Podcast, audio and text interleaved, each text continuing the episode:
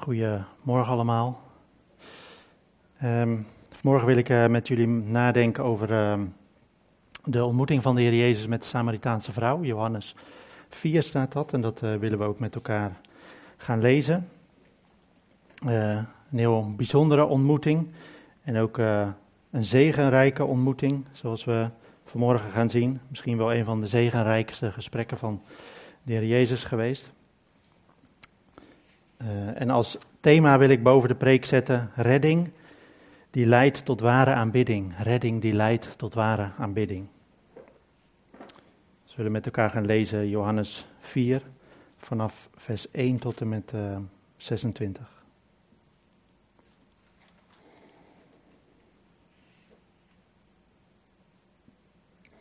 Toen nu de Heer merkte dat de fariseeën gehoord hadden dat Jezus meer discipelen maakte en doopte dan Johannes, hoewel hij zelf niet doopte, maar zijn discipelen, verliet hij Judea en vertrok hij weer naar Galilea. En hij moest door Samaria gaan. En hij kwam dan bij een stad in Samaria, Sigar genaamd, genoemd, dichtbij een stuk grond dat Jacob zijn zoon Jozef gegeven had. En daar was de bron van Jacob. En Jezus nu ging vermoeid van de reis bij de bron zitten. En het was ongeveer het zesde uur. Er kwam een vrouw uit Samaria om water te putten. En Jezus zei tegen haar: Geef mij te drinken. Want zijn discipelen waren weggegaan naar de stad om voedsel te kopen. De Samaritaanse vrouw dan zei tegen hem: Hoe vraagt u, die een Jood bent, van mij te drinken, die een Samaritaanse vrouw ben? Want Joden hebben geen omgang met Samaritanen. Jezus antwoordde en zei tegen haar: Als u de gave van God kende en wist wie hij is die tegen u zegt: Geef mij te drinken, u zou het hem, u zou het hem hebben gevraagd en hij zou u levend water gegeven hebben. En de vrouw zei tegen hem: Heere, u hebt geen emmer en de put is diep, waar hebt u dan het levende water vandaan? Bent u soms meer dan onze vader Jacob, die ons de put gegeven heeft en zelf daaruit gedronken heeft, evenals zijn kinderen en zijn kudde?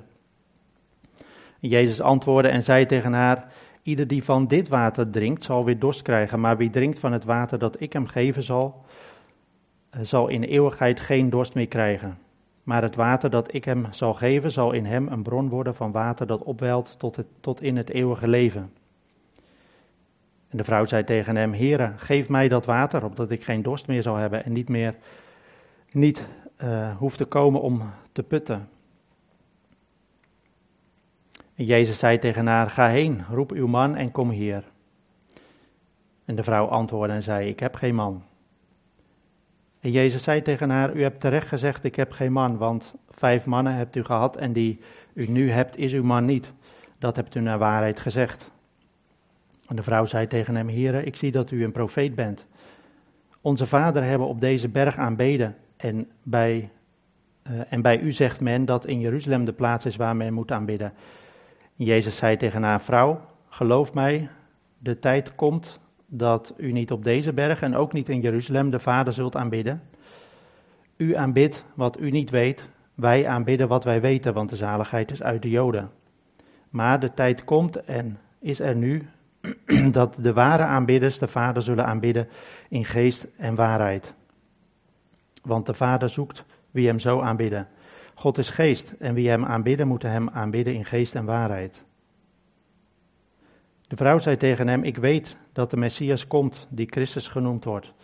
Wanneer die gekomen zal zijn, zal hij ons alles verkondigen. En Jezus zei tegen haar: Ik ben het die met u spreekt.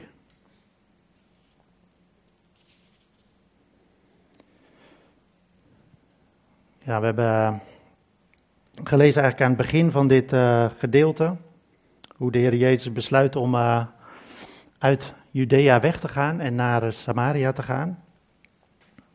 Uh, en in de voorgaande hoofdstukken hebben we kunnen lezen over hoe hij water verandert in wijn en hoe hij gesprek heeft met Nicodemus. En hoe daaruit eigenlijk, uit de gesprekken die hij in Judea gevoerd heeft, veel aanhangers zijn gekomen. En een van de redenen waarom de Heer Jezus naar Galilea vertrekt is uh, dat de fariseeën merken dat hij meer aanhangers krijgt dan, uh, dan Johannes de Doper. Um, ja, Johannes de Doper, die, er waren heel veel mensen die naar hem toe kwamen om gedoopt te worden. maar sinds Jezus ook zijn bediening was begonnen, waren veel aanhangers van Johannes de Doper naar de Heer Jezus gegaan om hem te volgen. En de discipelen van Johannes die merkten dat ook en die gingen naar hem toe en uh, legden het ook op voor dat uh, veel van zijn discipelen Jezus gingen volgen. Maar het antwoord van Johannes is, hij moet meer worden en ik minder. En hier zien we eigenlijk een van de contrasten die Johannes schetst. Hij schetst heel veel contrasten in zijn evangelie. Een van de contrasten tussen Johannes en Jezus. Johannes uh, die zei: Ik moet minder worden en hij moet meer worden. Johannes uh, zag niet alleen uh, aan zeg maar, dat zijn discipelen Jezus gingen volgen, maar hij was daar ook blij mee. Als vriend van de bruidegom, zegt Johannes, is hij blij dat, dat ehm, ja, zijn discipelen ook Jezus gaan volgen. Het was het doel van zijn bediening dat hij mensen naar Jezus zou leiden, dat hij de weg zou bereiden van de Messias. En Jezus vertrok dus uh, naar Galilea en uh, hij zegt in hoofdstuk 2 ook van Johannes uh, dat zijn uur nog niet gekomen is. En hij bedoelt daarmee het uur van, van de vervolging, de uur van dat hij gevangen zou genomen worden. Hij had dat al gezegd op de bruiloft te Cana. En als hij in Judea was gebleven, dan, ja, dan liep hij het risico om gevangen genomen te worden, omdat de fariseeën ja, het niet zouden tolereren dat hij zoveel aanhang zou krijgen. En op dat moment vertrekt hij uh, naar Galilea. Um, ja, de Joodse leiders die zijn eigenlijk vol jaloezie dat Jezus zoveel aanhangers heeft. En ze konden, ze konden dat niet uitstaan, dat hij uh, uh, daarmee uh, zoveel gezag zou krijgen en hun gezag eigenlijk daarmee zou gaan ondermijnen. en dan, daarmee zien we eigenlijk het volgende contrast wat, wat Johannes schetst in, in het evangelie, namelijk het contrast tussen uh, de Joden uit Judea en uh, de Samaritanen, waar we in dit gedeelte over gaan lezen. Jezus had verschillende tekenen in uh, Judea gedaan, maar toch waren de leiders niet tot geloof gekomen. Ondanks dat hij veel aanhangers had, waren de leiders niet tot geloof gekomen. Uh, bij de Samaritanen daarentegen zien we juist uh, verderop ook in dit gedeelte uh, dat ze vragen om bij hem te blijven, om uiteindelijk meer van hem te leren. En we zien dat ze tot geloof komen met, met heel veel. En straks zullen we daar nog wat meer naar gaan kijken. Jezus vertrok dus vanuit, Galilea naar, vanuit Judea naar Galilea en de kortste weg was via Samaria. Judea wat in het zuiden lag en Galilea in het noorden. Samaria lag daartussen. En Jezus wilde, en hier staat ook, hij moest door Samaria gaan. Nou, er waren ook Joden die ja, zo'n afkeer hadden van Samaritanen dat ze om Samaria heen gingen. Dat ze eerst de Jordaan overgingen en dan zo naar Galilea met een grote omweg. Maar Jezus moest door Samaria gaan. En als je dat leest, dan vraag je je ook af wat, wat betekent dat, dat hij door Samaria moest gaan. Uh, misschien wel omdat hij zo snel mogelijk naar Galilea moest gaan en omdat hij haast had. en omdat een omweg veel langer zou gaan duren. Um, maar in dit gedeelte zien we ook dat hij door Samaria moest gaan om het gesprek te hebben met, met deze Samaritaanse vrouw. En uiteindelijk ook bij de Samaritanen zijn twee dagen om hen onderwijs te geven als Messias. Nou, Jezus komt samen met zijn uh, discipelen aan uh, in, uh, in Sigar bij de bron. En de discipelen die gaan inkopen doen in de stad. En hij zit daar bij de bron alleen. En ehm, ook vermoeid van de reis. En de, ja, hij kan geen water drinken, want de put is diep. de discipelen die moesten dus inkopen gaan doen bij de Samaritanen. Um, en wat we bij de, als we de gedrag van de discipelen volgen, dan lezen we eigenlijk dat ook de discipelen niet vrij waren van afkeer van Samaritanen. In Lucas 9 lezen we dat uh, de heer Jezus op een andere keer door, door Samaria trekt. En als de Samaritanen er dan achter komen dat hij eigenlijk zijn gezicht gericht heeft op Jeruzalem, dus dat hij op doorreis is naar Jeruzalem, dan is hij niet welkom in Samaria. en de discipelen die reageren dan als volgt. Toen de discipelen Jacobus en Johannes zagen, dat kunnen we lezen in Lucas 9, zeiden zij, Heren, wilt u dat wij zeggen dat er vuur van de hemel moet neerdalen en hen verteren, zoals ook Elia gedaan heeft? Maar hij keerde zich om en bestrafte hen en zei, u beseft niet wat voor geest u hebt, want de zoon des mensen is niet gekomen om zielen van mensen te gronden te richten, maar om ze te behouden. En je ziet eigenlijk dat de, dat de discipelen ook heel sterk reageren op die afwijzing van de Samaritanen om vuur uit de hemel te laten komen. Uh, onze Heer was gekomen om redding te brengen en niet, uh, niet het oordeel. En dat zouden de discipelen nu, nu opnieuw gaan zien bij de Samaritanen. en die verwijzing naar Elia, die vond ik wel opvallend. Het doet deze geschiedenis doet op een of andere manier ook denken aan iets wat Elia meemaakt. Namelijk als er uh, hongersnood is in, in Israël, drieënhalf jaar lang regent het niet, is het droogte en ook hongersnood, dan is Elia bij de beek Krit en daar wordt hij door, door God in leven gehouden. En als dan de beek Krit opdroogt, dan wordt, stuurt de Heer hem naar een vrouw, een weduwvrouw in Zarfat. Nou, dat was een heidense plaats bij Tyrus en Sidon.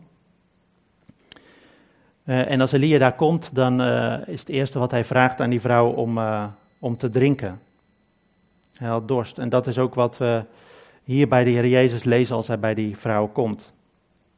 Elia die ging naar deze vrouw buiten Israël, omdat zijn leven in Israël niet veilig was. En dat zien we hier bij de Heer Jezus ook. De Heer Jezus vertrekt uit Judea om dat zijn leven in Judea eigenlijk niet veilig is. Um, ja, de, net als uh, de heer Jezus krijgt Elia te drinken van de vrouw, Elia krijgt ook te eten uiteindelijk.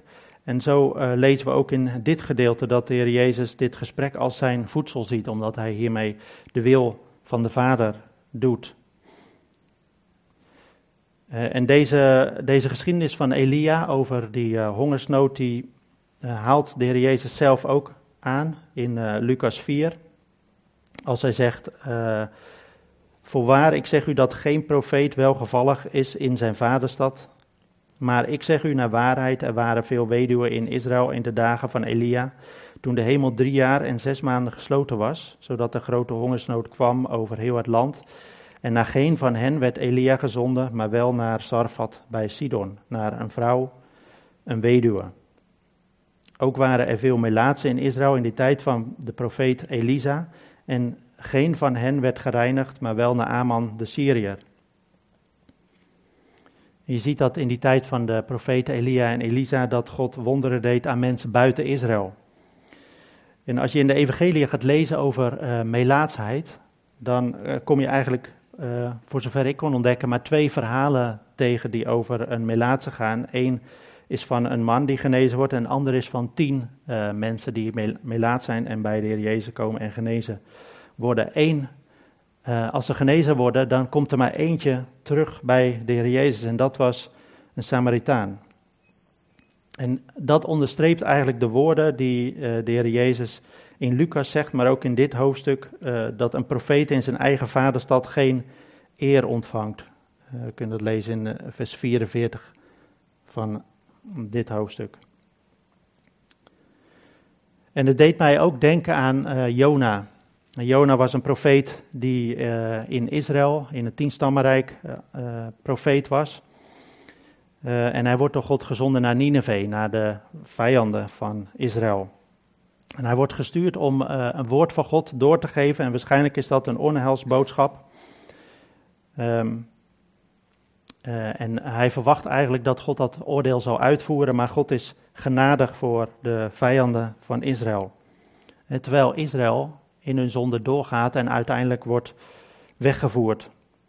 Jona had de verlangen dat Israël zich zou bekeren tot God. Um, en God weer ging dienen. En dat was ook precies het hart van de Heer Jezus. Hij verlangde dat Jeruzalem, dat de Judeërs, dat de leiders in Jeruzalem eh, hem zouden erkennen en eh, hem zouden gaan dienen.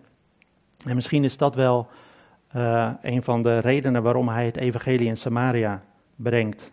Om te laten zien dat hij redding komt brengen. En dat als, als de Joden het niet aannemen, dat de redding dan doorgaat. Jezus verlangde dat Jeruzalem zich zou bekeren. En dat lezen we in Matthäus 23. Waar staat, hoe vaak heb ik uw kinderen bijeen willen vergaderen op een wijze waarop een hen haar kuikens bijeenbrengt onder haar vleugels. Uh, en het sluit ook aan bij het uh, verlangen van Paulus in Romeinen 9, dat hij zegt: Het is een grote droefheid voor mij, een voortdurende smart van mijn hart.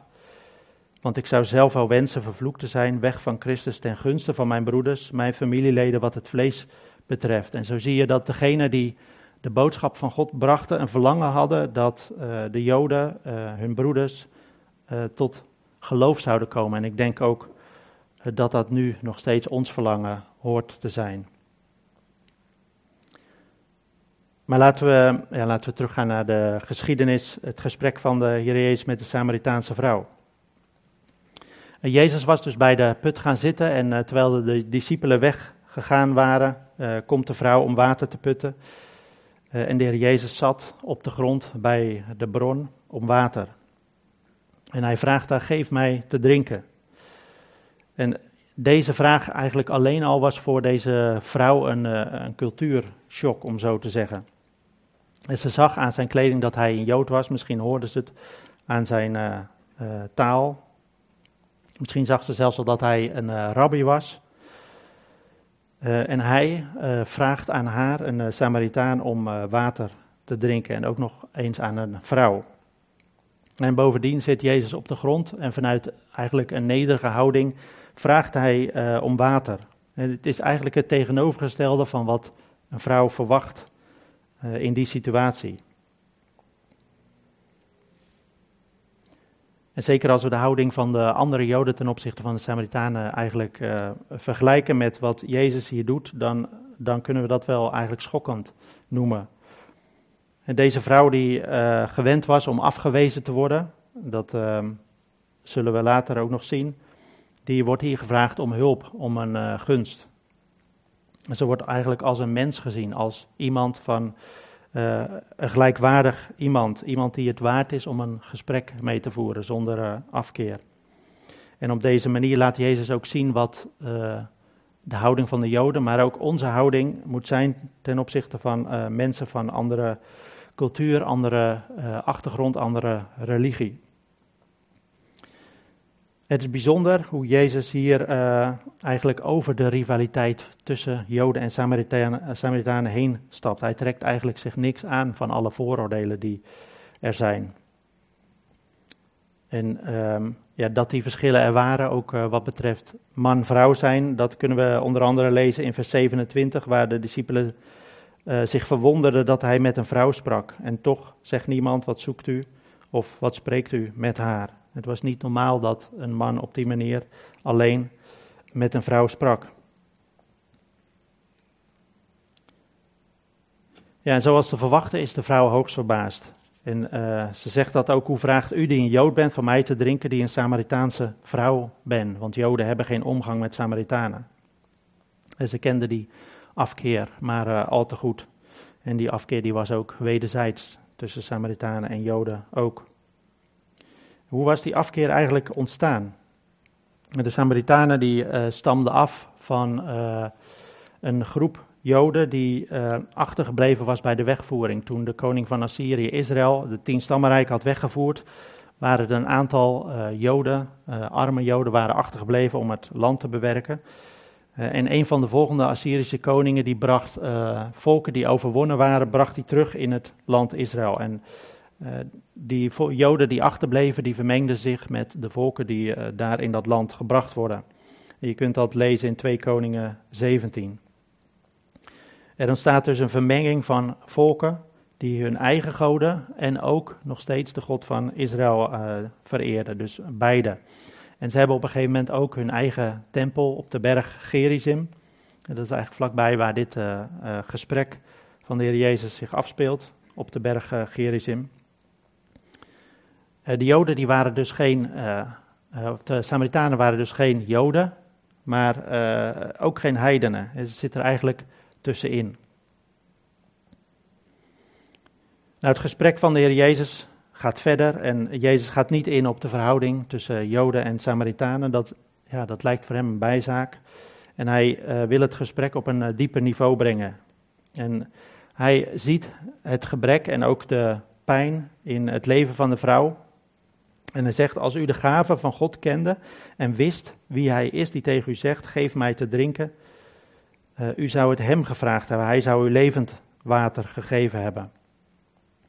Ja, als die vrouw geweten zou hebben wie uh, er voor haar stond, de Zoon van God, en wat hij zou kunnen geven, welke vervulling hij in haar leven zou kunnen geven, dan had zij aan hem gevraagd om levend water, in plaats van dat Jezus het aan haar zou vragen. Ze begrijpt, ze begrijpt Jezus niet en uh, ja, brengt het gesprek eigenlijk uh, weer op een ander onderwerp. Hè. Ze brengt naar voren dat uh, of Jezus niet meer is dan Jacob die de put gegraven heeft. Um, maar Jezus laat zich niet afleiden. Uh, ja, hij weet het natuurlijke water is goed voor ons lichaam. Maar het levende water, wat hij heeft, dat kan in ons worden een bron van, van levend water. Dat kan ons echt vervulling geven. En dit levende water, dat kunnen we lezen in hoofdstuk 7 van Johannes, dat wijst op de Heilige Geest. Um, waar Jezus zegt op het Loofhuttenfeest, als iemand dorst heeft, laat hij tot mij komen en drinken. Wie in mij gelooft, zoals de schrift zegt, stromen van levend water zullen uit zijn binnenste vloeien. En dit zei hij over de geest, die zij, die in hem geloven, ontvangen zouden, want de geest was er nog niet, omdat Jezus nog niet verheerlijkt was. Dus die stromen van levend water die de heer Jezus wilde geven, dat uh, wijst op de Heilige Geest, de vervulling met de Heilige Geest. En misschien vraag je je af, uh, ja, hoe kan de Heilige Geest vervulling geven uh, aan ons leven, in ons leven? Ja, als we de Heilige Geest ontvangen, dan, uh, dan wordt de weg naar God open. Paulus zegt dat in Efeze, we krijgen door de Geest toegang tot God, toegang tot de Vader. En door die Geest wordt de verbinding met God hersteld. En kunnen we weer gaan leven zoals uh, God dat wil, in relatie met God en ook de dingen gaan doen die God wil dat we doen. En de vrouw begrijpt eigenlijk nog steeds niet wat, wat de Heer Jezus bedoelt met levend water. En ze denkt nog steeds aan het water uit de put. En ze zegt, ja, geef mij dat water, want dan hoef ik hier ook niet meer te komen om elke dag te putten. zeker niet ja, op het heetste van de dag, want uh, ja, er staat het zesde uur als Jezus daar aankomt, maar dat is op het, uh, het heetste moment van de dag. En je kan je ook afvragen waarom was ze daar eigenlijk op het heetste moment van de dag. De andere vrouwen uh, in de stad die zullen zeker al vroeg in de ochtend water zijn wezen putten, omdat het dan koel is. En de reden daarvoor die, ja, die zullen we ook snel ontdekken in dit gesprek. Is een vraag dus aan de Heer Jezus, geef mij dat water. En Jezus antwoordt, ga heen, roep uw man en kom hier. Nou, het is een bijzondere opdracht die de Heer Jezus geeft. We weten niet precies uh, wat het doel was als haar man erbij zou komen, maar in ieder geval uh, ja, laat het antwoord zien dat de Heer Jezus precies weet waar, wat er in het leven van die vrouw aan de hand is. En ze geeft ook eerlijk antwoord.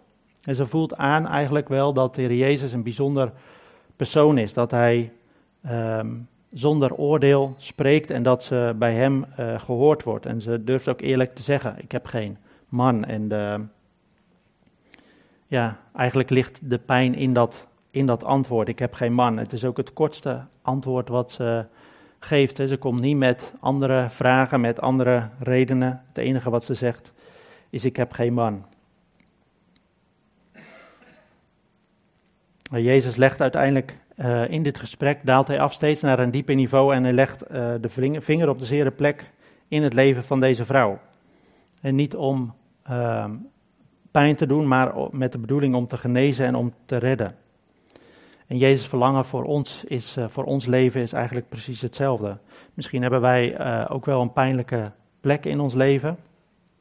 En durven, we, durven wij daarmee naar Jezus te gaan.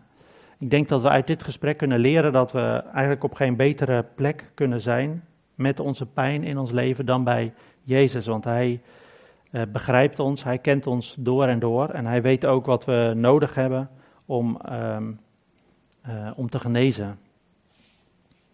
Jezus heeft een doel in ons leven en ook de pijn in het leven wil hij gebruiken in dat doel, namelijk een leven in ware aanbidding van God. En dat zullen we straks verderop nog gaan zien.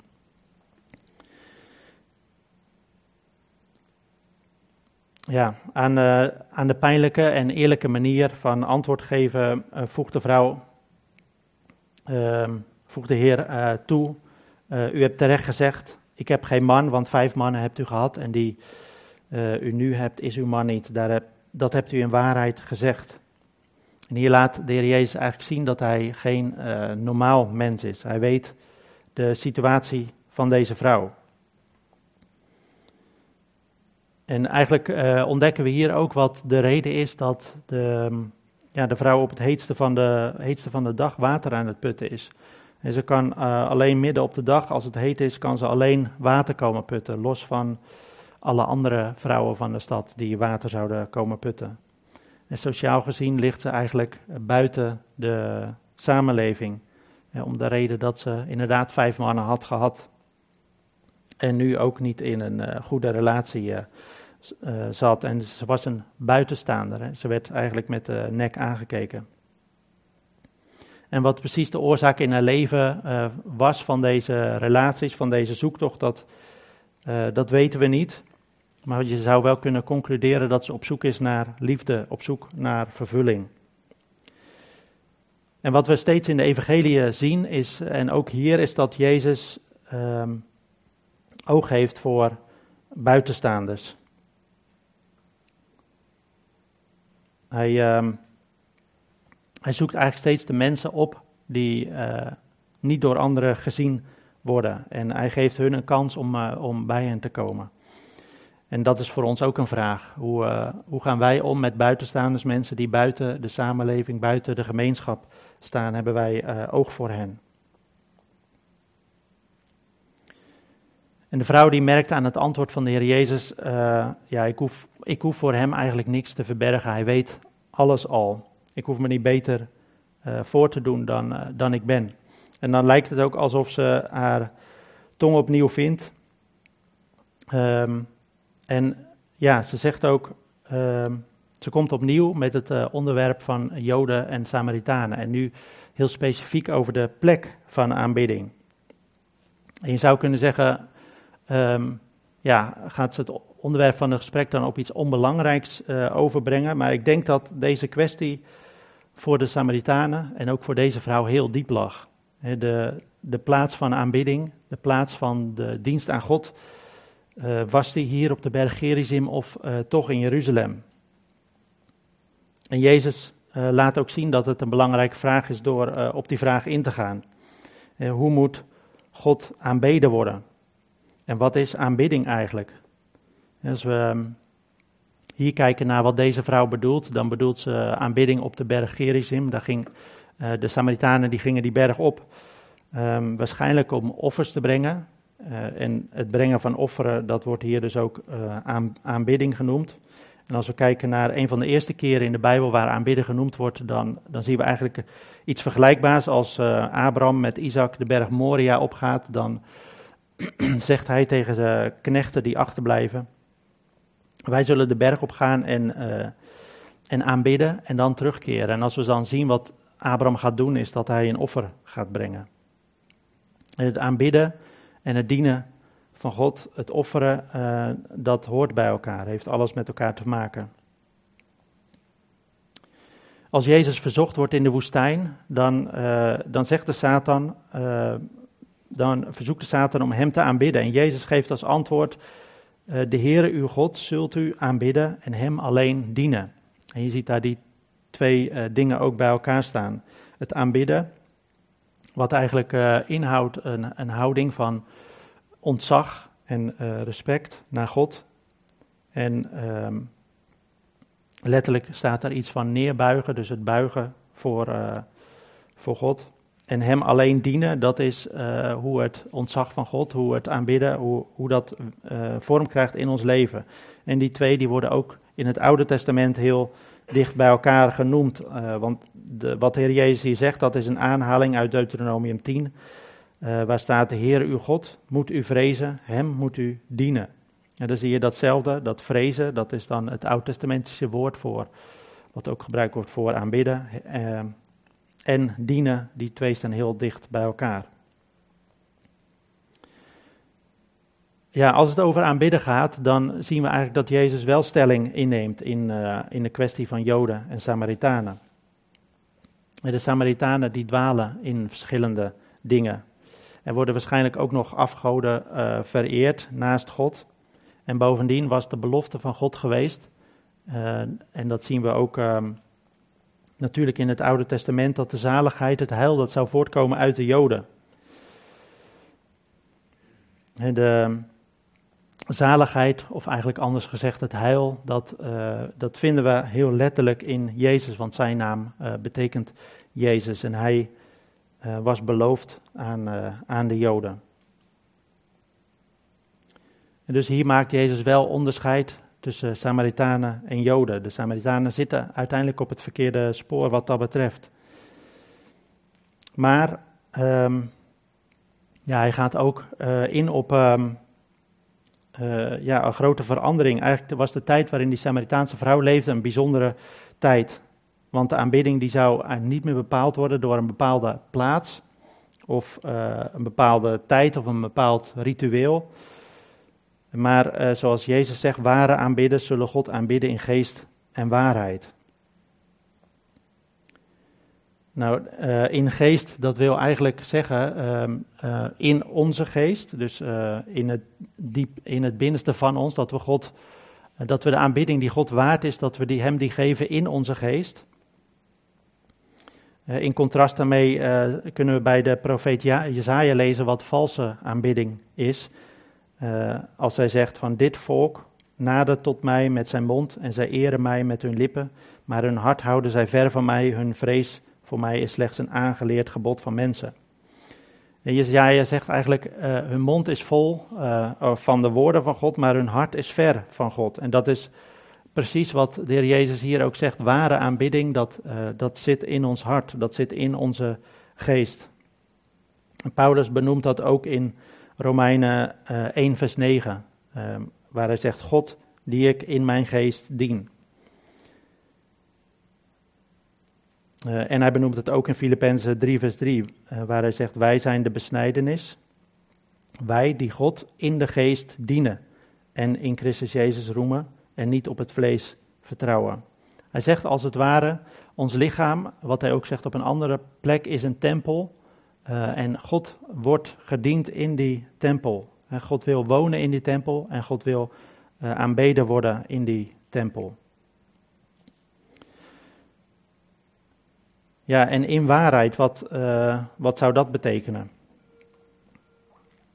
In waarheid, uh, ik denk in eerste instantie dat het betekent wat, dat het naar het woord is. Dus in waarheid betekent aanbidding die volgens de schrift is, volgens de waarheid. Maar het betekent ook een oprechte en uh, pure houding van, uh, van ontzag en eerbied. In waarheid betekent eigenlijk uh, in oprechtheid, in eerlijkheid, daadwerkelijk dus aanbidding zoals die daadwerkelijk hoort te zijn. dus een pure houding van ontzag en eerbied, maar ook van dankbaarheid en lofprijzing voor God vanuit ons hart en vanuit ons leven. Uh, en een aanbidding van God alleen. Uh, dus niet ook uh, God en daarnaast nog andere dingen, wat we bij de Samaritanen dus ook zien. als we andere dingen nog een plek geven naast God in ons leven, dan, dan kunnen we niet in waarheid aanbidden. En naar zulke aanbidders, die ware aanbidders die Jezus hier noemt in geest en waarheid, daar naar is God op zoek om zich zoals het Oude Testament zegt, zich sterk aan hen te bewijzen.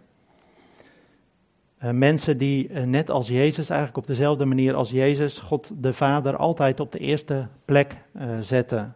Die altijd God volgden. En je kunt je afvragen, als, ja, als ik deze eigenschappen van aanbidding schets, zoekt God dan eigenlijk perfecte mensen? Zoekt hij mensen die dan Hem kunnen aanbidden vanuit hun hart op die ware manier. Ik denk niet dat God perfecte mensen zoekt, maar God zoekt wel mensen die een afkeer hebben gekregen van het verafgoden van andere dingen ook al zie je dat nog, zelfs in je eigen hart of in je eigen leven, dat er uh, aandacht is voor dingen naast God, uh, je krijgt daar een afkeer van. En God zoekt naar mensen die Hem uh, op het hoogste plek willen zetten.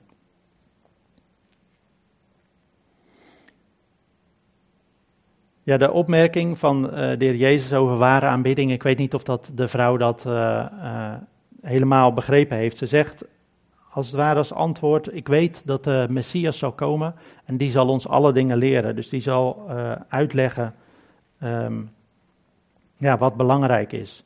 En ze verwijst hier eigenlijk mee naar, de, naar de profeet die Mozes al had aangekondigd in Deuteronomium 18. Vers 15, een profeet uit uw midden, één uit uw broeders zoals ik, zal de Heere uw God voor u doen opstaan, naar hem moet u luisteren. Ja, de Samaritanen hadden eigenlijk uh, geen andere heilige boeken dan alleen de vijf boeken van Mozes.